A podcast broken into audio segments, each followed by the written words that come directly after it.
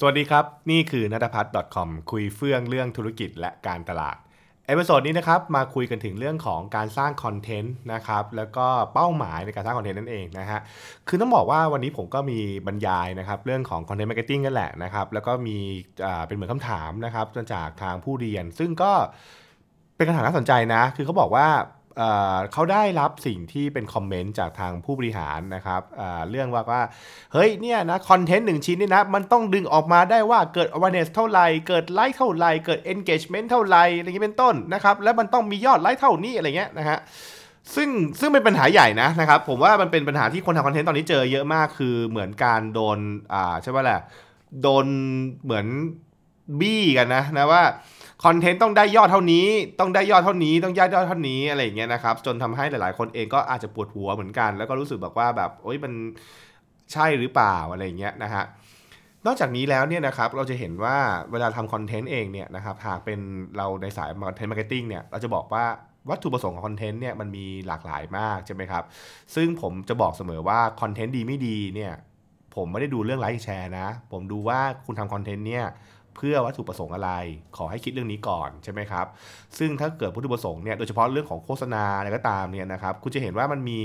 วัตถุประสงค์หลายแบบด้วยกัน ถ้าเกิดเราเอาแค่ที่อ่า Facebook เนี่ยเขาทำขึ้นมาใช่ไหมครับ อย่างเช่น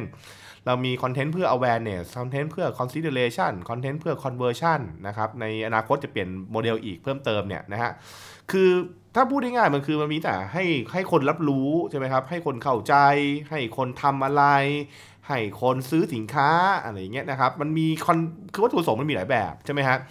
ซึ่งแน่นอนว่านั่นทำให้คอนเทนต์แต่ละอันเนี่ยมันก็เกิดขึ้นมาเพื่อตอบโจทย์แต่ละอย่างนะครับ อืม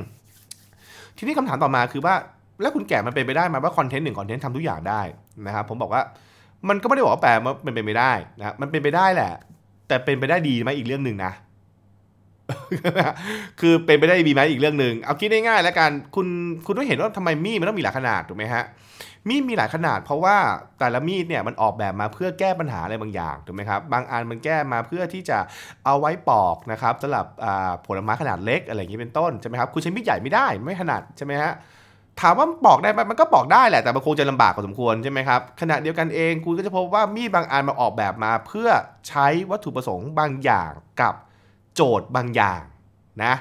ถ้าเกิดว่าใครเห็นชุดมีดครัวฝรั่งเศสที่ชัดเจนมากคือโอ้โหมันต้องมีหลายแบบใช่ไหมครับมีดนั่นมีดนี่เห็นไหมฮะบางคนบอกว่าคุณแก่ครับยังเห็นคนจีนใช้อีโต้เดียวอยู่ได้เลยก็ก็ได้คือคือถามว่าทำได้ไหมก็ได้ แต่คุณคิดว่ากว่าที่เขาจะทำอย่างนั้นได้เนี่ยคุณว่าเขาฝึกฝนกันขนาดไหน และค่าตัวของเชฟที่ทำขนาดนั้นได้ ขนาดไหน เหมือนกันฮะเราจะหาคนทำคอนเทนต์ที่แบบว่าโอ้โหคิดครีเอทีฟ สามารถทำคอนเทนต์ที่แบบว่าเอาหมดเลยครับ awareness engage conversion ทุกอย่างจบไปชิ้นเดียว คุณคิดคุณคิดว่าค่าตัวเขาแบบไหนอะกับสองคือคุณคิดว่าเขาคิดได้บ่อยไหมอะถูกป่ะ ใช่ไหมฮะ เออ เพราะฉะนั้นเนี่ยแน่นอนผมจะบอกว่า ถ้าเราไม่ชำนาญแบบนั้น เราไม่ได้มีคนเทพแบบนั้นเนี่ยนะฮะเราก็คิดให้มันแยกเสียก่อน แล้วก็เอาให้ชาร์จและโฟกัสใช่ไหมครับ คุณจะเห็นว่าเราทำสองเราทำทุกอย่างพร้อมกัน มันไม่ค่อยได้ดีเท่าไหร่หรอก แต่ถ้าเกิดเราโฟกัสมันจะชัดเจน ใช่ไหมครับซึ่งซึ่งส่วนตัวผมนะ ไอ้ที่บอกว่าอยากได้ทุกอย่างเพราะอะไรปะมันคือภาวะโลภอะมันคือภาวะที่แบบว่าไม่รู้คือคือคือในมุมหนึ่งนะการที่การที่หลายคนบอกว่าอยากได้ทุกอย่างมันคือภาวะสับสนมันคือคนที่ไม่รู้ตัวเองอยากได้อะไร แล้วก็บอกว่าจะเอาทุกอย่างเนี่ยมันคือแบบเนี้ยมันคือภาวะที่ตอบตัวเองไม่ได้ว่าอะไรสำคัญกว่ากัน ไม่ชัดเจนในตัวเอง ไม่เคลียร์ตัวเอง แล้วก็โบยไปให้คนอื่นคิดว่า ต้องเอาทุกอันไม่จริงนะครับผมผมผมเชื่อว่าจริงๆแล้วคนเราทุกคนเนี่ยนะครับเวลาที่เกิดเราชัดเจนนะฮะเราสามารถตอบได้ว่าอะไรสำคัญกว่าอะไร เป็นเรื่องธรรมชาตินะครับเพราะฉะนั้นเนี่ยเออมันเป็นเรื่องที่เราเราต้องคิดกันนะผมผมเริ่มบอกว่าสิ่งสำคัญมากเลยคือทำคอนเทนต์คุณต้องเคลียร์ในวัตถุประสงค์นะครับคุณมีหลายวัตถุประสงค์ได้ ผมไม่ได้บอกว่าผิด แต่คุณต้องตอบได้ว่าวัตถุประสงค์ไหนสำคัญกว่าอันไหนนะฮะนะครับ คือทำคอนเทนต์จะเอาทั้ง aware แล้วทั้ง engage ได้ แต่คุณก็รู้ว่ามันก็ต้องมีอะไรว่าสำคัญกว่ากัน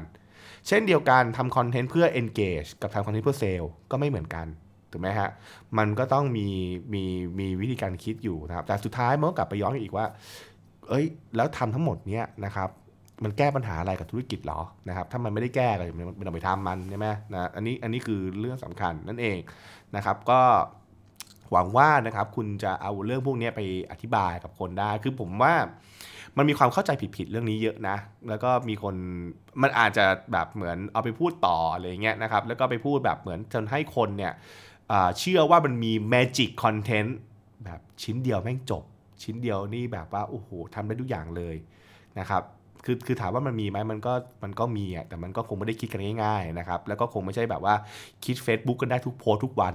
ผมว่ามันก็มันมันก็ไม่ใช่แบบเรื่องที่ทำได้แบบเหมือนพูดทำทำได้ง่ายเหมือนพูดอะผมพูดอย่างนี้นะแล้วกันนะฮะนะครับเพราะฉะนั้นเห็นใจกันนิดนึงนะครับเห็นเห็นใจกันด้วยถ้าเกิดว่าใครเป็นคนบีฟคอนเทนต์ก็เห็นใจกันหน่อย ใครคนทำคอนเทนต์ก็เห็นใจด้วยกันนะฮะเราเห็นใจด้วยกันว่าเราก็ประสบผ่านประสบการณ์กันมา แล้วก็พยายามหาวิธีอธิบายกันนะครับ สรุปง่ายๆทำคอนเทนต์นะครับเคลียร์วัตถุประสงค์เคลียร์เป้าหมายนะครับทำหลายอย่างพร้อมกัน ก็ต้องจัดลำดับความสำคัญให้ได้นะครับ รู้โฟกัสนั่นเอง และยิ่งคุณทำหลายอย่างพร้อมกันแน่นอน คุณก็จะไม่ชัดเจน และก็มีแนวโน้มที่จะสับสนได้ง่ายนั่นเองนะครับนะฮะนั่นก็คือสิ่งที่เอามาคุยกันใน episode นี้นะครับสั้นๆนะครับเห็นด้วยไม่เห็นด้วยอย่างไรก็บอกกันได้นะครับและติดตามการเอพิโซดหน้านะฮะสำหรับวันนี้สวัสดีครับ